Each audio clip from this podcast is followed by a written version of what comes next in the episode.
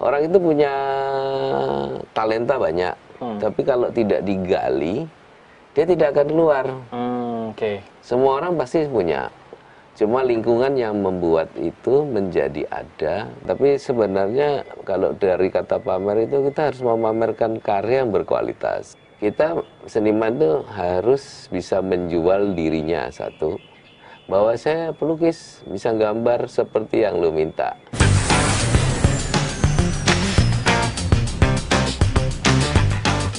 Halo Sobat Antara, kembali lagi bersama saya Afud Safri dalam program Berisik, Berita Asik. Nah, kali ini podcast kita, eh, kita mendatangi tamu, yaitu salah satu seniman lokal yang masih berada di wilayah Jabodetabek, tapi suasananya benar-benar tidak menyangka ini berada di daerah Jabodetabek, khususnya di daerah Depok Sawangan. Dan kita sudah eh, sowan atau bertamu ke rumah Mas Bowo. Lalu gimana kabarnya Mas Bowo? Baik, Mas.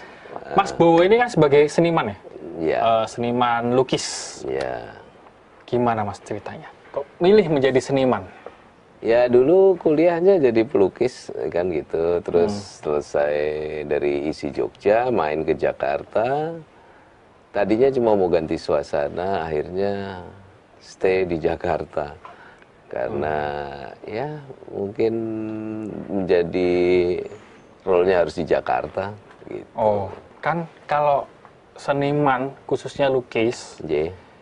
biasanya kan ada beberapa idealis aliran tertentu. Nah, kalau Mas Bowo sendiri termasuk yang seniman seperti apa nih, Mas?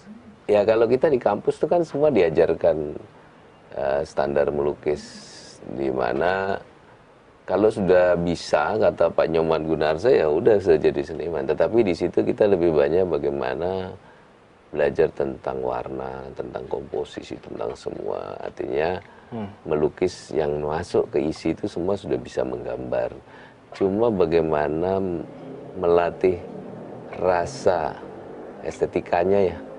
Nah, nanti masing-masing punya style gitu. Jadi sebenarnya melukis itu seperti kue brownies yang salah. Kok bisa? ya mungkin mau mau bikin roti yang enak jadi nggak enak kan jadi ternyata jadi payu gitu kan. Iya, iya, iya. Nah, mungkin begitu Mas. Lebih kepada gitu. Ini yang aku penasaran nih Mas ketika datang di sini tadi itu ada benar-benar lokasi galerinya itu kayak benar-benar berada di kampung J. yang di tengah benar-benar dengan konsepnya kan Secret Garden Arts. Ya. Nah, kenapa Mas pilih eh, konsep yang Secret Garden itu? Apakah memang karena lokasinya eh, menurut Mas Bowo ini strategis dan bagus, atau memang ada konsep yang dibawa untuk galerinya ini? Ini ya tadinya tinggal di Jakarta itu kan ya punya rumah lah daripada ngontrak. Tapi memang saya bekerja itu untuk menyiapkan studio, studio lukis saya. Kemudian menjadi namanya Secret Garden Art Space itu kan waktu itu teman saya dari Jogja si Ibrahim itu bikin binel terakota. Hmm. Nah, terus dibantu sama teman-teman fotografer yang di HI termasuk Nuri ya. Terus ya punya temannya ngumpul sini terus eh kita besok pameran bikin daripada mendatangin yang diminta untuk testimoninya untuk terakota binel itu akhirnya kita bikin pameran di sini. Kemudian dinamakan Secret Garden Art Space. Hmm. Kira-kira begitu. Nah, terus Udah. Apa sih Mas keunikan dari Secret Garden Art Space ini sendiri yang yang dijual lah gitu? sebenarnya ini kan tidak dijual hanya memberi sesuatu buat saya sebenarnya. Daripada saya keluar Hmm. yang di luar saya masukin ke sini ya ditata. Mau suasana hutannya gue bikin hutan suasana tamannya bikin sana. Jadi sebenarnya ketika orang melakukan backpackeran di seluruh Asia hampir kita semua sama Hmm. Cuma buat orang karena kalau itu ah gitu aja kok. Karena Indonesia kan begitu. Ah Iya. gitu aja kok. Nah, gitu aja itu kita bisa buat, tapi kita nggak bisa merawat. Hmm. Intinya ya. Nah, kalau kita itu ya, kalau kita bicara membuat semua orang bisa buat. Tapi bagaimana cara merawatnya? Nah, ini yang saya kasih lihat di rumah. Ini yang menjadi studio saya. Intinya kira-kira begitu, Mas. Mas Bowo sendiri berapa lama menjadi seorang seniman? Saya sejak mulai masuk isi ya jadi seniman dari tahun 89 lah ya. 89, 90 lah ya. Berarti sekitar 27 tahun ya. J. 27 tahun. Oke. Nah, eh, Mas Bowo sendiri kan eh, sukanya melukis, istilahnya senimannya lukis, tapi membuat juga produk-produk seni rupa yang lain kayak patung, instalasi dan lain-lain. Ya sebenarnya kan begini mas, kalau kita jadi pelukis itu huruf A lah. Hmm. Kalau huruf B-nya kita jadi desain grafis. Hmm. Cabang-cabangnya lah ya. J. Oh, Oke. Tapi seni murni itu bisa lari ke semua. Jadi bisa jadi fotografer, bisa jadi ilustrator. Jadi jadi gini, orang itu punya talenta banyak. Hmm. Tapi kalau tidak digali, dia tidak akan keluar. Hmm, Oke. Semua orang pasti punya. Cuma lingkungan yang membuat itu menjadi ada, menjadi menjadi mungkin yang tadinya minor menjadi mayor atau yang mayor jadi minor atau semua jadi mayor. Hmm. Tetapi biasanya berdasarkan permintaan. Mana oh bisa bikin ini bisa, bikin ini bisa. Kira-kira gitu, Mas. Kalau sosok idola atau panutan sendiri, Mas Bowo ada? Kalau idola sih mungkin saya juga mungkin tidak terlalu itu, tapi mungkin ya kalau dulu zamannya Pak Basuki Abdullah ya, Hmm. lukis realis cepat gitu kan, foto yang zamannya Pak Karno, terus Avandi bagaimana kita merasakan warnanya, goresannya. Banyak Mas, cuma kan menjadi kitanya itu ya tadi saya bilang proses hanya waktu yang jawab itu Mas.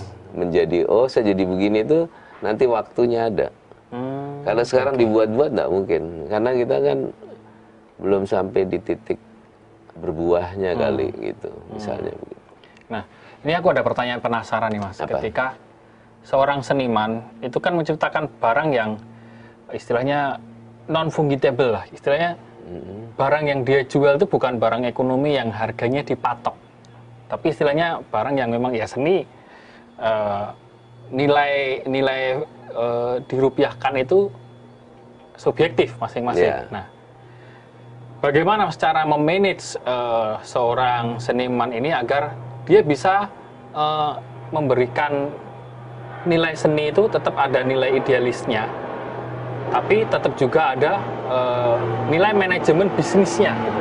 Jadi sebenarnya begini, ya masing-masing seniman punya cara sendiri. Tapi kalau yang saya saya jalankan adalah bagaimana mewujudkan karya itu kita punya the dream atau punya sketsa atau punya impian membuat suatu karya.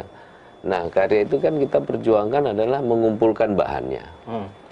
menjadikan menjadi yang terbaik kira-kira. Ada upgrade-nya pelan-pelan sehingga menjadi karya yang eh, jadi. Nah, kalau masalah harga itu tinggal kita mau jual apa enggak. Hmm. Kalau nggak mau jual ya kasih harga paling mahal. Kalau kita kasih harga mahal orang itu beli baru kita ngeblak. Lah kok dibeli. Oh, Ya berarti udah. kaget sendiri juga ya? ya iyalah. Karena kita nggak niat jual kan. Hmm, oke, Karena oke. kita membuat itu bukan fotokopian kan. Iya, unik lah. Tiap Ya, produknya tiap, kan tiap unik. produk unit. Ya kalau dalam lukisan mungkin kita mengulang lagi lukisan yang sama mungkin ada perbedaannya. Iya. Tetapi kita melukis kan bukan untuk mengulang sesuatu yang sudah atau bagaimana, tapi lebih kepada untuk eh, apa ya pencapaian dari Kepuasan ini lah ya. Iya, kepuasan teknis banyak hal mas yang hanya kita tahu itu bahwa oh ya ma- ma- mahal gitu lah mahal itu usia pencapaian seperti rambut put- hitam jadi putih itulah Hmm, tapi ada formulanya nggak sih mas? Istilahnya eh, seorang seniman dan khususnya ketika dia menggelar pameran, Mm-mm. berarti dia eksebisi kan? Iya. Eksebisi berarti eh, back to business. Ah, ah. Bahwa dia menggelar eh, pameran dari galerinya sendiri itu bertujuan untuk mempertontonkan lah, mempertunjukkan secara entertain kepada halayak dan Iya. tentunya diharapkan ada feedback dari Penonton. masyarakat lah Iya. penonton, Ah. entah itu feedbacknya berupa apresiasi yang berupa beli Mm-mm. ataupun eh, hanya sekedar mengkritik atau memberi nilai eh, valuable dari sudut pandang dia sendiri lah. Nah, se- sebenarnya eh, dari masing-masing seniman itu cara pandang. Kalau kita pameran itu kalau bahasa Indonesia kan sombong lah Hmm. Memamerkan. Tapi sebenarnya kalau dari kata pamer itu kita harus memamerkan karya yang berkualitas, yang kita memantaskan karya kita lah, bukan sekedar ditaruh atau sekedar hanya "Oh, kita pameran, tetapi banyak hal yang dilupakan memantaskan. Ketika diletakkan dari mulai masuk sampai orang melihat ada kesan pertama orang itu menyukai dulu Hmm. menyukai dari yang mungkin tadi orang datang ikut temennya yang suka lukisan terus wih keren ya keren ya keren keren dia mulai tertarik Hmm.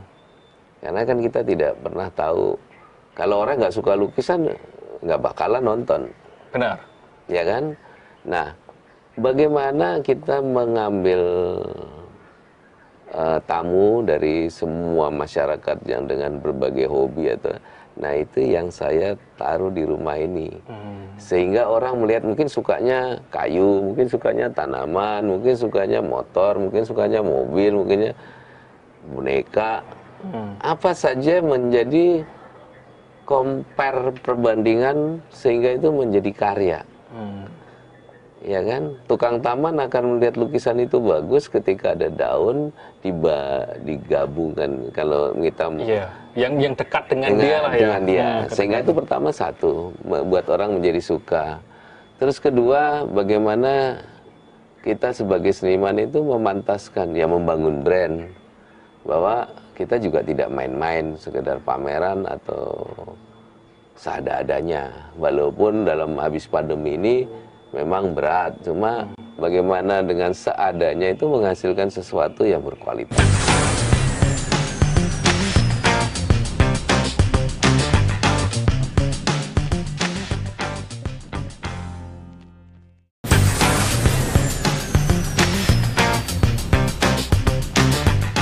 Minimal tidak buat orang kecewa waktu datang. Hmm, Oke. oke gitu. Nah, soal ini mas, promo atau personal branding lah kan. Hmm. Kita tahu lah banyak seniman, banyak sekali di Indonesia itu seniman, tapi eh, nggak banyak yang dikenal publik dan sehingga ada penilaian oh ini seniman yang sukses terus ini seniman yang mungkin skalanya eh, tidak dibandingkan dengan yang eh, Sukses. sukses yang lainnya nah orang kan melihat itu sukses atau enggaknya kan dari promo atau personal branding yang dia buat menurut Mas Bowo seberapa penting ketika personal branding ini sebagai seniman untuk dikenal publik sehingga karyanya juga turut dikenal Jadi ada dua mas.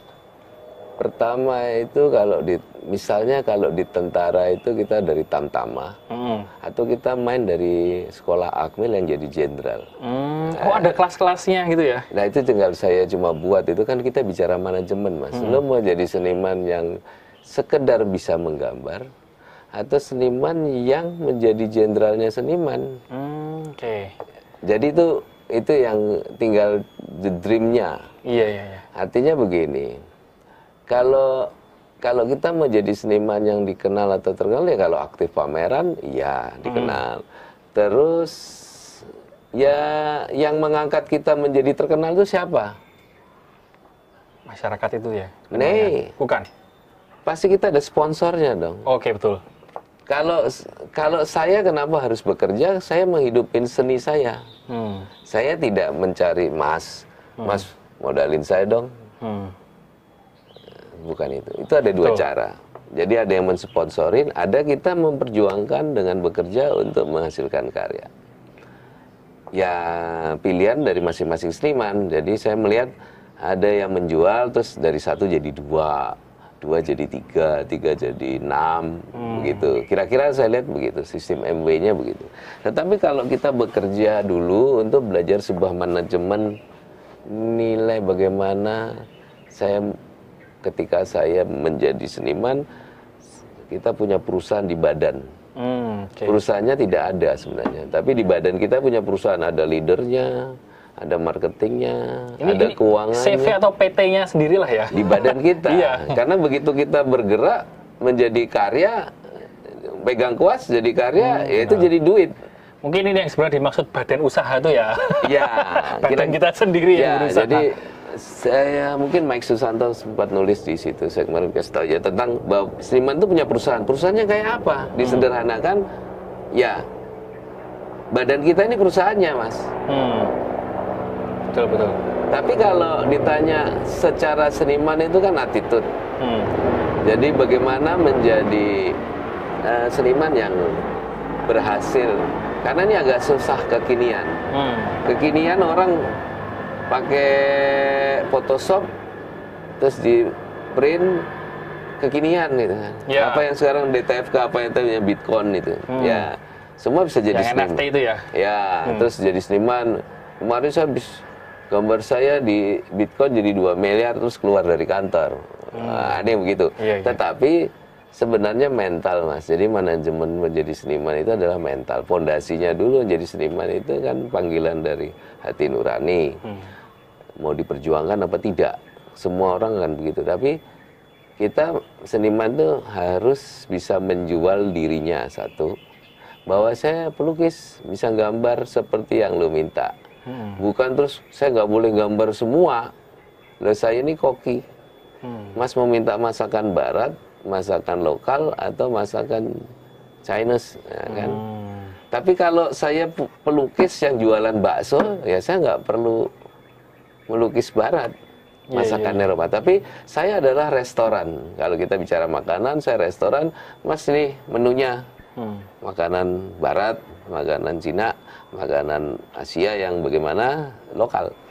Sampai milih Hmm. sesuai uang yang mau. Gitu. Tapi kalau saya cuma bilang saya jualan sate, selesai. Hmm. Saya ngelukis sate aja kan gitu. Iya, berarti ibaratnya berarti kalau diibaratkan kayak Akmil yang mulai tamtama dan juga ada akademi militer, Hmm. Mas Bowo ini termasuk yang Akmil ya? Iya. Karena melalui prosesnya universitas atau institut itu tadi. Iya, kita kan sekolah kan bikin skripsi Hmm. untuk mempertanggungjawabkan isi karya. Ya, ada ilmiahnya lah ya di Iya, situ karya yang iya. dipertanggungjawabkan yang bisa dinilai ya. Iya, memang kalau orang melukis langsung dari tamtama ya tentara, Betul. tentara. Termasuk pelukis ya pelukis, tetapi yang bertanggung jawab secara karya yang kayak apa? Nah, kalau melihat dan eh, kita eh, mendengar dari cerita Mas Bowo tadi ada ada karya yang dibuat yang berdasarkan teori atau langkah-langkah yang sudah ditempuh lah. Nah, ada nggak Mas karya yang dianggap Mas Bowo itu karya paling sulit atau yang paling eh, menantang lah sampai istilah masterpiece-nya Mas Bowo itu apa? Yang Ya sebenarnya ma- masterpiece atau enggak itu kan semua nanti ada titik prosesnya mas. Karena kita kan juga masih berjalan. Pertama menjadi bagus itu juga kita menguasai banyak bahan dulu. Nah, bahan itu misalnya apa? Yang kita mau wujudkan. Hmm. Ya nah, kalau si Pak Nyoman Warta yang bikin Garuda desain Wisnu dulu. Kencana. Ya, yang keluarin duit kan pemerintah untuk mewujudkan itu. Gila itu cukup asal duitnya cukup mas. Iya. Kalau Betul duitnya nggak cukup ya jadinya setengah. Iya. Nah kita mau bikin karya bilang gila, wah itu, wah itu biasa. Ya Ada kita manajemen yang harus dilalui lah ya. Nje, jadi kita mem- membuat sebuah karya yang monumental besar, ya kita harus punya proposal dalam diri kita sendiri untuk oh saya mau bikin begini, catnya begini, kuasnya begini, kanvasnya begini, panjangnya sekian, mau naruh di mana? bahwa tadi sempat kita bicarakan pelukis eh, juga terpengaruh dengan adanya isu kultural dan khususnya ketika pandemi dan covid ini Hmm. tentu pelukis kena dampak atau seniman lah. Ya. kita nggak bilang pelukis tapi seniman. Banyak seniman kan? Gimana mas? Apakah mas Bowo juga terdampak dan bagaimana ada solusi nggak ketika ternyata seniman juga harus beradaptasi nih karyanya harus seperti apa biar tetap survive gitu Jadi sebenarnya begini mas, mau seniman kayak, mau pengusaha kayak, mau karyawan kayak, sama. Hmm. Semua punya pola pikir sama. Cuma soal menjawabnya berbeda. Tetapi kira-kira intinya sama begini, Mas. Ketika kita bekerja untuk berkarya, oke? Hmm. Kita bekerja waktu itu bukan saya jual lukisan, dapat lukisan di laku, terus saya untuk beli makan, beli cat, terus saya bikin lagi, jual, makan. Hmm. Nah, itu sangat berdampak. Tetapi kalau kita bekerja membuat perusahaan diri kita, kita punya duit Hmm. yang disiapkan bahwa perusahaannya akan jalan. Caranya masing-masing. Hmm. Caranya masing-masing. Lapar ya kita yang sendiri yang tahu. Punya duit juga kita yang tahu. Tapi kalau kita nggak punya duit ya besok semua mati. Hmm. Ya kan? Ya. Tapi Mas Bowo sendiri apa strateginya ketika pandemi ini untuk beradaptasi agar ya seniman survive gitu? Ya bahwa hidup itu semua sudah dituliskan sama yang atas, Mas. Rezekinya ada yang ngatur. Jadi begini, tebal buku kita itu berapa halaman, Hmm. ya toh? Kalau belum waktunya selesai, ya nggak akan mati. Hmm. Nah, orang itu harus, ya ini kita bicara bahwa filosofinya bahwa orang bekerja keras untuk kaya, toh juga nggak dibawa mati. Hmm. Tetapi dia berusaha untuk mewujudkan dia lebih baik dari dulu. Dulu itu lebih dipantaskan orang, punya jabatan, punya duit, kira-kira gitu. Nah, seniman juga sama. Yang dulu masih di pinggir jalan, di trotoar. Mas, mau digambar nggak di Malioboro dulu pada begitu. Terus sekarang orang minta gambar, duit lu berapa? Hmm. Nah kalau dia nggak mau pesan juga nggak masalah. Hmm. Tetapi yang dilupakan nilai kepantasan bahwa kita di hari tua menjadi seorang seniman yang berhasil itu kayak apa? Bukan dibeli orang mahal, bukan. Tetapi ya, harga lukisan lu satu miliar, hidup lu satu miliar nggak? Hmm. Oke. Itu yang orang harus tahu. Tingkat keseimbangannya ini ya. J, kalau saya bintang Libra kan keseimbangan mas. Kalau lukisannya satu miliar, hidup gua seratus ribu kan nggak lucu. Iya, iya. Nah, semua orang ketika bekerja di kantor DPR, MPR atau pun nilai kepantasan ya dia sebagai seorang pejabat. Gitu.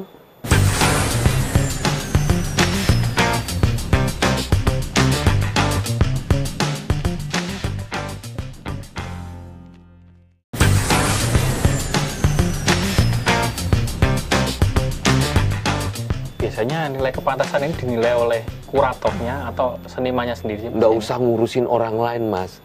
Hitungannya, sampean kan punya hitungan sampean sekolah tinggi. Udah. Kalau mahasiswa siswa maha tahu, beda dengan SMA kan. Iya. Nah, nah, kalau orang bilang wah mahasiswa, siswa maha tahu. Nah, sampean sekarang sudah keluar dari mahasiswa. Nah, sampean mau jalan menjadi apa? Hmm, Oke, oke. Ya toh? Gitu. Berarti ada itulah bedanya tadi Akmil ya. Ya. Standarnya Akmil di Nah, sini. men, Banyaklah membaca. Iya, iya, iya, Nah, iya. Bukan pinter karena wah ngomong belagu lu begitu. Tidak. Orang tidak membaca persoalan dari kacamata lain. Hmm. Ketika saya jadi Mas, bagaimana memandang saya? Saya jadi dia, memandang saya bagaimana? Bukan menjadi saya. Karena saya tidak tahu saya sendiri sebenarnya siapa. Hmm, Oke. Gitu. Kira-kira begitu, Mas. Oke, ini terakhir Mas pertanyaan. Iya. Apa pesan Mas Bo Mhm. pada anak-anak muda zaman sekarang khususnya Iya. yang udah mulai teknologi banyak Hmm, karya seni yang mulai akulturasi budaya yang mulai Ya. masuk ke teknologi juga Hmm. pesan-pesan apa yang bisa ingin disampaikan oleh Mas Bo kepada anak muda yang ingin menjadi seniman Ya kalau jadi seniman atau mau jadi anak muda dengan passionnya masing-masing, basicnya harus kuasai. Mis, ya basicnya adalah ketika di rumah dia sebagai anak dari orang tuanya, lakukanlah sebagai anak pekerjaan rumah, care kepada rumah karena pondasi negara ini adalah di rumah, mas. Ya dah? hmm, betul nyapu, ngepel, lap jendela, memang tidak sepele, tetapi detailnya adalah negara ini ketika lu jadi pejabat punya uang banyak, punya pembantu lima, hmm. nggak mau nyapu, Hmm. itukah? ya enggak juga Nah, makanya harusnya kan tetap harus ini lah Ya, belajar menjadi seperti yang kita lakukan pada saat kecil. Negara ini kalau dijalanin seperti waktu kita jangan kecil di rumah, Hmm. negara ini tidak miskin, Mas. Hmm. oke Ya dah. mengisi kita ini bukan perang lewat bambu runcing, tetapi mengisi kemerdekaan bahwa Indonesia itu sudah ada dan dirawat. Hmm. Tidak perlu dibuat-buat. Sudah ada tulisan Indonesia. Hmm. Tinggal kita mengisi dan merawat menjadi besar.